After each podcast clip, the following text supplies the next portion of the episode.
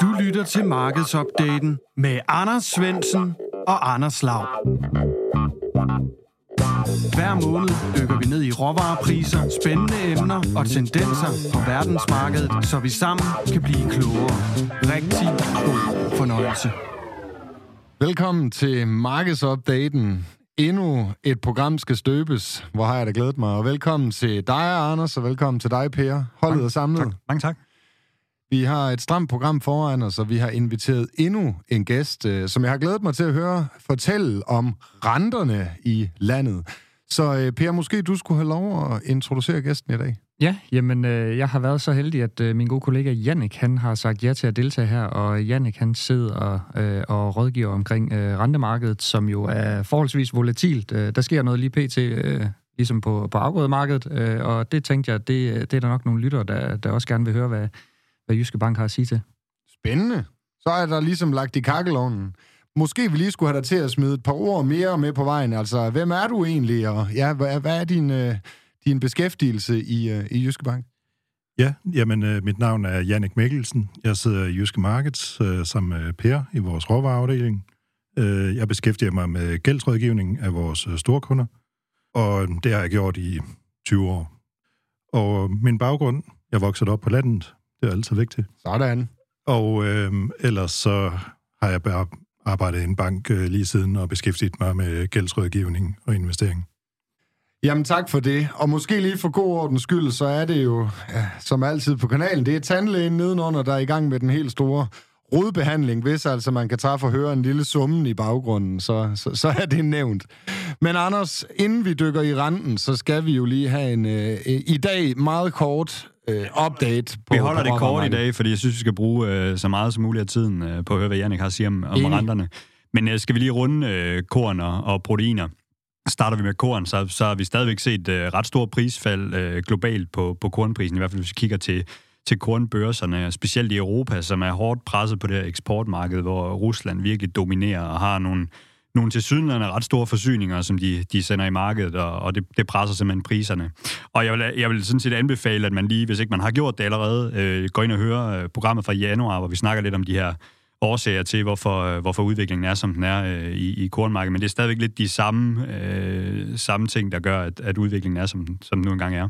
Så øh, sidste måneds program, det er sådan set meget gældende stadigvæk? Ja, altså i hvert fald, øh, hvad er det, der forårsager den her udvikling, og at, at tingene stadigvæk er faldende, men, men stadigvæk med en eller anden usikkerhed på, øh, måske kunne tingene gå hen og vende, altså hvor står køberne ind i det her, hvor, hvor, hvor stor er forsyningerne egentlig øh, globalt? Kan du gøre sojadelen lige så kort? Ja, det, det tror jeg godt, jeg kan. Altså, jeg skal prøve. Vi, kigger, øh, vi kigger stadigvæk ind i høst i, i Sydamerika, som jo begynder at, at fylde, fylde godt op. Det betyder også, at forsyningerne er gode her, og efterspørgselen via måske en, øh, en lille smule. Øh, den seneste rapport fra, fra, de, fra det amerikanske landbrugsministerie viser, at øh, at det, det ser ret godt ud, øh, sådan øh, rent udbyttemæssigt i, i Sydamerika. Måske også bedre end øh, de lokale øh, analysehuse, de, øh, de forventer. Så, så deres øh, gæt på, hvordan øh, udbytterne ser ud, når høsten er færdig, er måske øh, lige til den høje side, hvis man sådan ser, øh, hvad den generelle konsensus er ellers i markedet. Øh, så må ikke det bliver lidt lavere, men stadigvæk en, øh, en, en god forsyning, selvom det bliver lavere end de estimater, der var øh, forventet inden høsten, eller hvad skal man sige, inden høståret gik i gang. For bare lige at nævne det en ekstra gang, så hop ind på kanalen og hør første udgave af markedsopdaten. Der er altså nogle ting her, der øh, stadig kan bruges, i, øh, selvom vi er nået en måned længere hen. Nu skal vi tilbage til rentesnakken, og jeg kan da indlede med at sige, at jeg er meget nysgerrig, meget spændt på at høre øh, jeres besøg øh, på renterne, fordi hvis der, hvis der er noget, der er sikkert, så er det, at jeg ikke selv har været god til at positionere mig i, i sådan et rentemarked. Så jeg er meget spændt på at høre, hvad, øh, hvad I har på menuen til os i dag. Jeg ved ikke, skal du lige starte med at have ordet, Per? Det, det kan jeg godt. Øhm, og jeg tænker måske sådan rent øh, definitionsmæssigt øh, i forhold til at, til at komme i gang med den her snak, så kan det være, at Jannik han vil øh, måske beskrive forskellen på den korte rente, øh, som jo, hvad skal vi sige, typisk er der, hvor, hvor landbruget har stor eksponering, og så den, den lidt længere rente, som vi måske som privatpersoner øh, har eksponering i. Det er der mine udfordringer. Jeg er også i ja. helt kort udgave, så... Ja. Det er ikke for godt. så, så jeg ved ikke, om du lige vil måske beskrive driverne af de forskellige, og hvad der ligesom karakteriserer de korte renter og de, de lidt længere renter. Jo, men vi kan, vi kan starte med opdelingen først. Altså helt kort har vi jo nationalbankrenterne, og de ligger omkring 4 procent øh, i den europæiske. Så har vi øh, de kort finansieringsrenter, det er for eksempel Kajber-renterne, som øh, nogle landbrugskunder også anvender. Så har vi rentetilpasningslånene, som ligger fra 1 til 10 år. Der bruger landmændene typisk kun fra 1 til 5 år. Og så har vi de helt lange i form af de konverterbare renter, typisk øh, 30-årige fastforrentet. Og hvis vi tager de helt kort til at starte med, øh, centralbankrenterne, jamen øh, vi kommer jo fra negative renter, og senest så er vi kommet op på 4% øh, i den europæiske øh, centralbank. Øh, herhjemme i Danmark er vi ikke steget helt så meget. Vi er steget 0,40% mindre. Og det skyldes øh, blandt andet Novo Nordisk. Øh, Novo Nordisk de har nogle kæmpe store kapitalinflow i Danmark, og øh, det samme har pensionssektoren på deres udenlandske investeringer. Så det kunne se endnu værre ud herhjemme, hvis det ikke var for dem. Og, og man kan sige, i forhold til, til kapitalinflow, så, så er det jo positivt. Så jeg, jeg ved ikke, om du kan lige uddybe, altså øh, kapitalinflow, hvad består det af? Jamen, det består af overskud, øh, så at sige, altså Novo Nordisk overskud, eller medicinalsektorens overskud. Det består af positiv afkast på pensionssektorens investeringer i udenlandske aktier, udenlandske obligationer osv. Og du, og du nævnte lige, uh, Jannik, sådan lidt et fun fact omkring Novo Nordisk. Jeg ved godt, det måske lige ligger lidt uden for renter, men jeg synes måske, den er meget meget sjovt lige at have med, hvor, hvor stor en del de egentlig fylder i den, uh, i den danske økonomi, uh, som det ser ud i øjeblikket. Jamen altså, de er jo kæmpe store. Uh, hvis vi starter med aktieandelen, altså de fylder næsten 60 procent af hele det danske C25-indeks. 60 procent, det var wow. altså. Det er det største selskab nu i Europa, målt på markedsværdi uh, fra lille Danmark, og det er det 14. største selskab i hele verden. Så snakker Så, vi altså. De er store. Og så kan man jo i, i forlængelse af det sige, at grunden til det relevant i forhold til renten, det er jo, at Danmark sådan set ikke har et inflationsmål, eller den danske øh, nationalbank ikke har et inflationsmål. Den har et, øh, et mål for valutakursen, at den ikke skal afvige for meget for euroen. Og når der kommer pres på, som Jannik siger, at øh, vi har nogle selskaber, der klarer sig godt, og de skal have vekslet en masse udenlandsk valuta til kroner, så bliver kronen mere værd over for euroen, og så skal Nationalbanken ud første omgang intervenere, altså sælge danske kroner, og så efterfølgende måske sænke renten øh, i Danmark. Præcis, og det har jo så styrket øh, den danske krone øh, med de her store overskud, der er væltet ind i landet, øh, hvilket så har været med til at holde renterne lavere i Danmark øh, relativt til de europæiske. Så øh, det siger vi tak for. og hvis vi så skal fortsætte med, med Kyber, som du også var omkring. Ja, altså hvis vi tager udgangspunkt i Kyber 3, det er den, de fleste landbrugskunder anvender, og det er også den, de anvender hos os på vores øh, banklånsfinansiering. Jamen, Kyber 3, den toppede lige omkring 4 procent. Øh, vi ligger stort set derop øh, stadigvæk. Kigger vi tilbage til oktober måned, der var forventningen, at vi skulle falde fra 4 til 3 procent. Kigger vi frem til december måned, jamen der var vi så helt nede på 2%. Altså der troede markederne på, at Kaiba 3 skulle falde fra de nuværende 4 og ned til 2. Og lige nu er forventningen, at vi skal falde ned 2,5 procent. Så det svinger rigtig, rigtig meget. Det skyldes både øh, inflationen, den svinger mere, end man måske er vant til. Den er svær at forudsige, og nationalbankerne er også dårlige til at forecast, hvis man kan sige det sådan.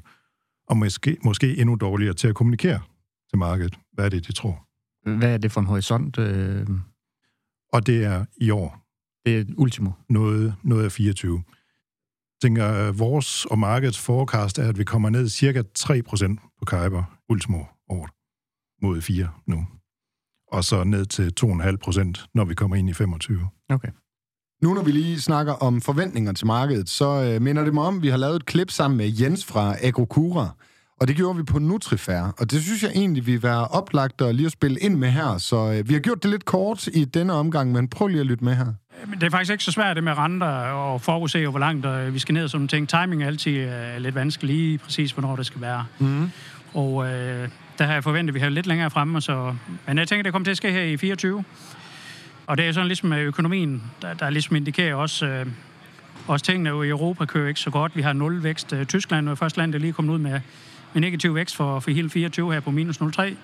Okay. USA har klaret sig rigtig godt i 23 på vækst, øh, men øh, man laver realtidsmålinger på BNP'en, og det peger virkelig ned her til første kvartal.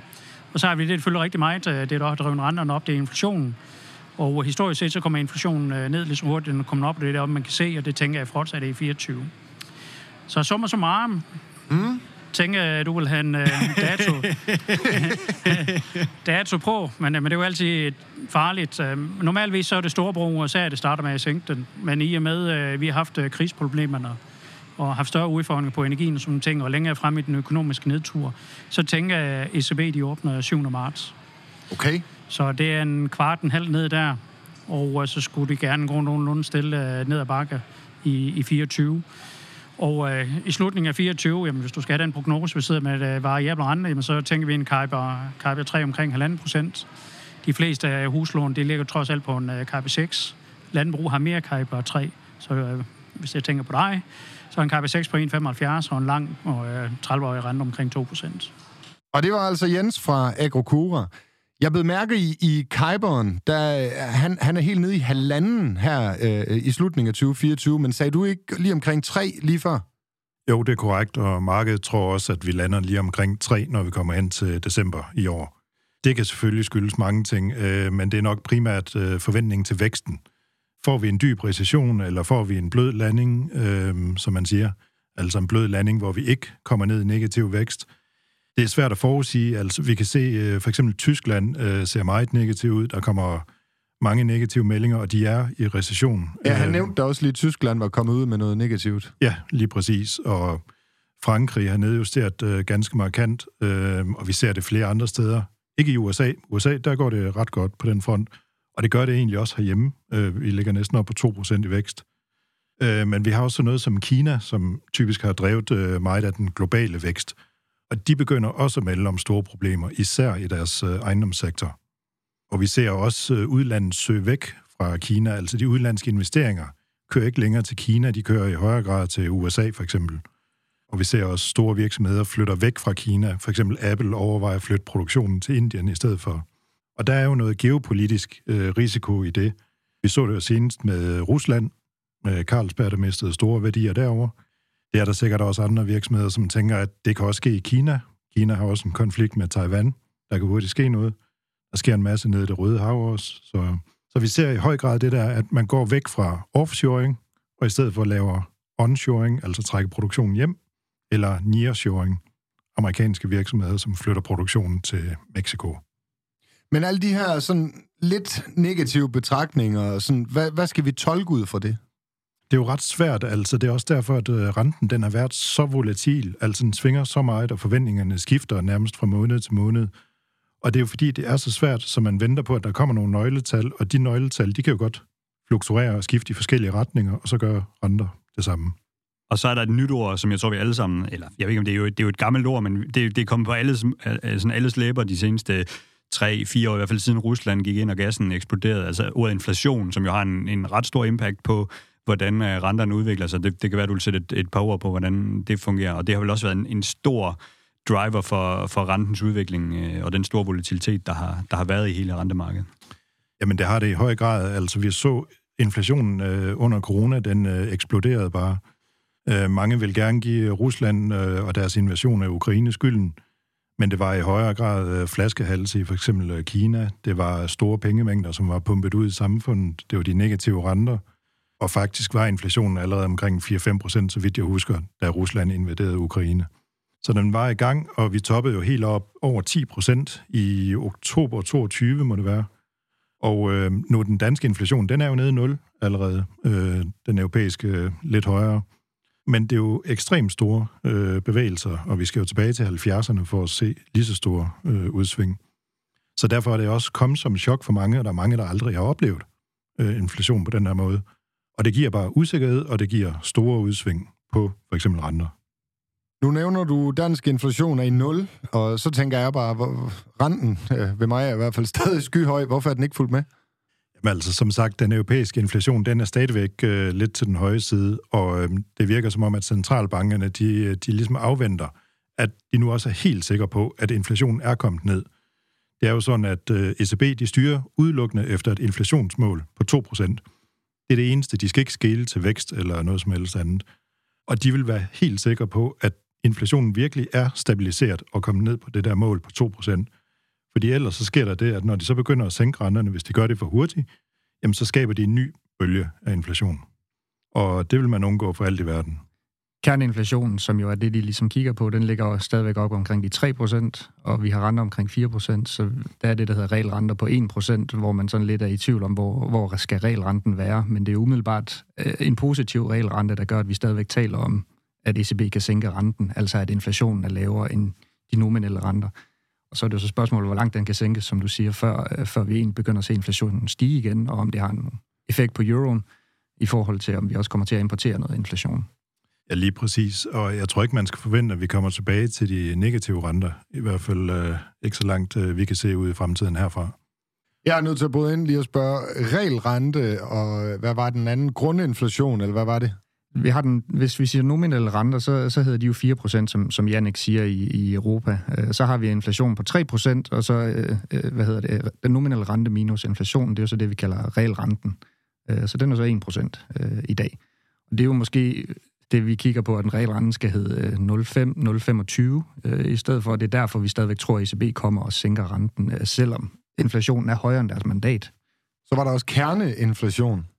Det er, hvis vi renser for øh, nogle af de mere volatile komponenter, som for eksempel energi øh, eller fødevare, øh, så ser vi øh, nogle lidt mere skal vi sige, stabile øh, inflation, øh, inflationstal, øh, hvor de jo også var lavere, hvad skal vi sige, under det her enorme prispres, som vi talte om, da Rusland gik ind i Ukraine, og energipriserne hamrede op, der var kerneinflationen så også det tilsvarende mindre end i dag, hvor kerneinflationen er højere end den nominelle inflation. Det er, ja, ja, det er lidt teknisk. Lige her. Jeg prøver bare lige at få uddybet nogle af de der fagtermer, så vi alle forstår det. Ja. Det er fint. Og netop øh, energi, som øh, Per han siger, det er jo den volatile komponent i inflationen, og det var den første komponent, som for alvor steg og begyndte at trække selve inflationen opad, og det var også den første, der begyndte at falde igen. Og man kan sige, at lige nu der bidrager energi med negativ til inflationen, altså udviklingen i energi set i forhold til for et år siden er negativ. Og det er jo så positivt for os.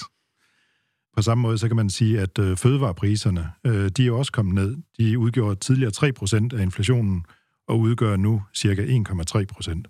Og det kan du måske koble over mod afgrøder, Per som vi også talte om i, i januar, som, øh, som Anders han reklamerede lidt for, der, der har vi jo, hvad skal man sige, øh, set høje fødevarepriser i en længere periode, der har gjort, at produktionen også er blevet skaleret tilsvarende op, øh, og det har jo gjort, at vi har set nogle voldsomme prisfald, også i forhold til, som Jannik har været inde på, at, at Kinas vækst måske ikke er så høj, som, som man havde forecastet tidligere.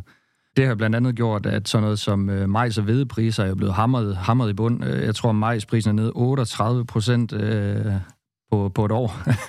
og, og vedprisen også er nede 30, 30 procent cirka. Så, så på, på årsbasis, som Jannik siger, der trækker det jo inflationen markant ned.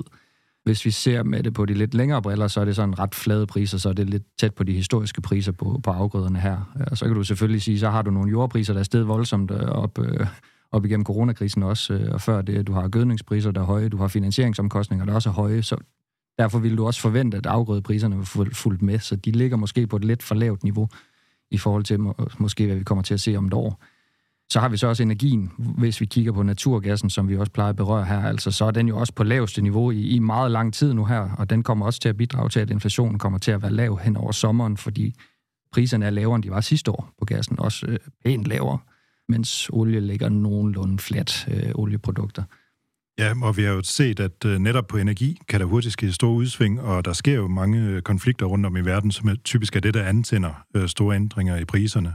Senest med, hvad skal man sige, uroen nede i det Røde Hav med hutierne, der angriber skibe. Og det fører så til, at mange skibe de tager turen syd om Afrika, og det får så fragtraterne til at køre voldsomt i vejret. Men jeg tror ikke, at den del den kommer til at påvirke inflationen lige så meget som under corona. Der var det mere... Øh, det var også smitten, der gav nedlukninger, og der var mangel på container og så videre, så vi ser ikke, at den krise i det Røde Hav bliver lige så markant som under corona. Så skal den i hvert fald trække rigtig meget i langdrag. Jeg tror, det er blevet tid til at dykke lidt ned i selve rentesnakken. Altså, hvad kan vi forvente os? Vi havde jo Jens fra Ekokura på tidligere, hvor han kommer med sit besøg på det, men Lad os da endelig også høre det øh, fra, øh, fra Jyske Bank og, og, og jeres øh, research-analyser. Hvis vi nu skal forholde os til landbruget og, og den primære gæld, der ligger i, det, i landbrugssektoren, altså bønderne, hvad skal vi så forholde os til? Jamen altså, landbrug, de har jo traditionelt øh, altid haft rigtig meget øh, variabel rente, eller helt kort rente, så vi er inde og snakke øh, de korte øh, rentetilpasningslån, eller kajberbaserede lån. Og øh, der tror vi, øh, og markedet for den sags skyld, at øh, for eksempel Kajper 3 måneders renten falder fra nuværende 4% ned i 3% ultimo året, og måske en halv procents penge mere ind i 2025. Kigger vi på øh, rentetilpasningslån, altså fra 1 til 10 år, jamen øh, så de helt kort, de er stadigvæk op omkring de 4%, øh, hvor tager vi for eksempel en 3-årig eller en 5-årig, de ligger begge to lige omkring 3%. De ser egentlig ud til at være sådan rimelig færre priset. Øh, vi tror, det er moderat, de vil falde måske en halv procent. Men hvor det er de helt kort, det er der, vi vil se faldet. Og det er jo så der, øh, rigtig mange inden for landbruget øh, ligger finansieret. Så det er jo positiv nyhed, hvis det holder stik. Og skal vi lige øh, runde øh, de konverterbare også? Jamen, øh, der tror vi faktisk, at prisningen er meget tæt på færre. Øh, vi tror på svagt faldende renter med tryk på svagt øh, faldende. Så øh, det er 5%'erne og 6%'erne, de er jo lukket, de er over kurs 100.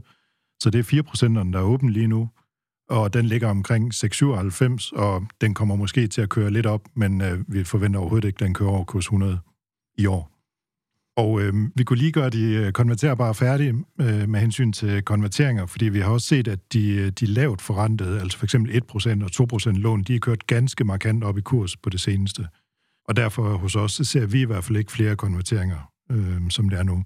Ja, lige præcis de her konverteringer, det kan jeg i hvert fald her fra Landbrugspodcastens side af, der har vi mødt mange landmænd, jeg, jeg kan ikke huske, jeg mener ikke, det var i 23, men tilbage i 22, at en stor andel blev øh, konverteret. Altså, der hører vi om flere fra landbrugets side af, som går ind og konverterer lån og simpelthen får en pose penge med øh, ud på kontoen. Hvad kigger de ind i nu? Altså efter de har kommenteret, hvad, hvad kan de så forvente? Altså er det en øh, højere omkostning øh, på rentesiden? Jamen altså, de fik jo heldigvis en øh, rigtig stor kursgevinst, øh, historisk øh, stor kursgevinst. Øh, men de fleste valgte det, der hed en øh, skråkonvertering, altså hvor de konverterer fra et 30-årigt fastforrentet lån og ind helt kort i et etårigt rentetilpasningslån eller i en Kuiper-baseret øh, låneform. Og det er jo klart, at de har så oplevet, at deres likviditet nu er øh, voldsomt forringet, fordi at de korte renter er kørt op omkring 4 procent. Så, øh, så de sidder nok også og lytter med nu og håber, at øh, vi får ret i, at de korte renter kommer hurtigst ned. Fordi det er der klart de fleste, de ligger finansieret. Så lige i øjeblikket, der, er de altså, der bruger de egentlig af de penge, de, de tjente, da de lavede konverteringen? Det kan man godt sige, ja. Men uh, der var også typisk meget, meget store gevinster. Så de har overhovedet ikke ramt uh, break-even endnu. De har plads til at, at bruge lidt endnu. Ja. Men så ligesom sådan en opfølgning. Hvad, skal vi så forholde os til, og hvad skal vi holde øje med, sådan som renten den er øh, nu? Det helt overordnede, vi holder øje med, det er selvfølgelig inflationen, som jo også er baggrunden for, for den snak, vi har i dag. Øhm, og der er jo ligesom mange driver af inflationen. Øhm, en af de ting, der måske ikke har været så meget i fokus øh, nu på finansmarkederne, i hvert fald her i Europa, det er jo, at der også er parlamentsvalg senere på året, hvor øh, vi jo har nogle, øh, hvad skal vi sige, øh, de her, hvad skal vi kalde dem, midtersøgende politikere måske, eller, eller et, etablissementet, øh, kan man også kalde dem, der jo øh, står ret dårligt mange steder, øh, og de, øh, de har jo magten, så de vil jo formentlig forsøge også at stimulere noget forbrug øh, på deres offentlige budgetter, øh, hvor de ligesom har plads til det. Det er de jo allerede massivt i gang med i øh, USA, hvor de jo har enormt underskud for andet tredje år i træk på, på, deres, øh, på deres offentlige øh, budgetter. Og, øh, og der er jo også valgår, øh, og der ved jeg i hvert fald Janne kan følge meget med. Ja, de har valgt til november, hvor det endnu en gang er to meget gamle mænd, som øh, dyster mod hinanden. Og øh, som Per lige nævnte, så deres øh, gældsudfordringer i USA, de er massive. Men jeg tror ikke, vi ser, når vi er i et valgår, at der kommer nogen større tiltag, som øh, prøver at reducere udgifterne. Og modsat øh, nok heller ikke nogen, der går ud og hæver skatterne øh, lige op til et præsidentvalg. Det, det vil nok være uklogt. Modigt. øhm, men der, netop deres gæld, den får jo en del fokus i USA, øh, og den er skyhøj, og den ser bare ud til at vokse, øh, hvor øh, udgifterne kører markant øh, hurtigere op end øh, indtægterne. Det kan slet ikke følge med. Det er jo også en af grundene til, at vi ligesom har set den inflation, øh, der også er højere i USA nu her, og, og ikke kommer ned øh, i samme grad som, som Europa. Det er, at vi har været vant til at kigge på centralbanker kun, øh, men der er altså også noget, der hedder finanspolitik, og det er jo noget, der stimulerer økonomien med det samme modsat pengepolitik fra centralbankerne, hvor det jo i hvert fald har været svært i, i tierne øh, for dem at få inflationen op, på trods af, at de jo ligesom har, har haft sædelpressen kørende så, så det lykkedes det jo ikke rigtigt at få inflationen op der. Nu kan vi jo se på finanspolitikken, der kan du med stimulere meget på kort sigt, og du kan løfte priserne øh, via finanspolitikken også. Der kan man jo godt forestille sig, at der kommer nogle finanspolitiske øh, tiltag her op til valget, øh, som øh, vil stimulere væksten øh, og egentlig øh, sløre den reelle økonomi for øh, forbrugeren. Typisk så ser vi jo øh, gerne, at centralbankerne, er de, øh, specielt når vi kigger til USA, er dem, der er first mover på øh, enten at løfte øh, renten eller sænke den igen. Og specielt, da vi har set rentestigningerne, så, så er ECB typisk fuldt, fuldt med øh, fedt. Kommer det også til at ske på vej nedad, eller hvad, hvad, hvad er jeres vurdering der? Jamen altså, USA var jo hurtigst til at, at hæve renten. Øh, de skulle have gjort det langt tidligere, fordi at, øh, de troede, inflationen og den store stigning var forbigående. Det var den så ikke. Men ECB, ECB var endnu langsommere til at begynde at hæve renterne. Men jeg tror faktisk ikke, at USA bliver first mover den her gang med hensyn til at sænke renterne. Øh, fordi væksten og vækstudsigterne, ikke mindst i Europa, ser markant værre ud. Øh, så jeg tror, at Europa bliver først til at sænke renten. Og det vil de højst sandsynligt gøre inden sommerferien. Og det var jo lyden af, at vi er stærkt på vej mod enden af dagens program. Jeg synes, det kunne være sjovt at afslutte dagens program med at høre lidt om jeres egne beslutninger. Og det var bare med den tanke, nu har vi snakket så meget om renter og, og den varians, der har været. Altså, det har virkelig været noget variabelt noget. Så hvordan har I som øh, bankrådgiver selv handlet i, øh, i disse tider? Jamen, øh, jeg er jo landmandssøn, så jeg ligger også helt variabel øh, efter, efter en øh, skrokonvertering, så øh, det er præcis det samme som øh, jeres lyttere. Yes, så du kører også med en lidt højere rentesats i tiden? Det gør jeg. Hvad med dig, Per? Jamen, øh, jeg købte et hus for fem år siden, så der var en femmer, der, der udløb her for nylig. Så den er også øh, helt kort, som, øh, som Jannik han siger, så det, det er bare øh, max aggressiv positionering her. Og Anders, jeg ved ikke, det er noget med, at du bor til leje? Ja, så jeg har ikke fået noget ud af at lave nogle skrogkonverteringer øh, i den her omgang. Fair nok. Og dermed var det også de sidste ord for dagens udgave af Markedsopdaten. Tak for besøget til jer alle sammen. Selv tak. Selv tak.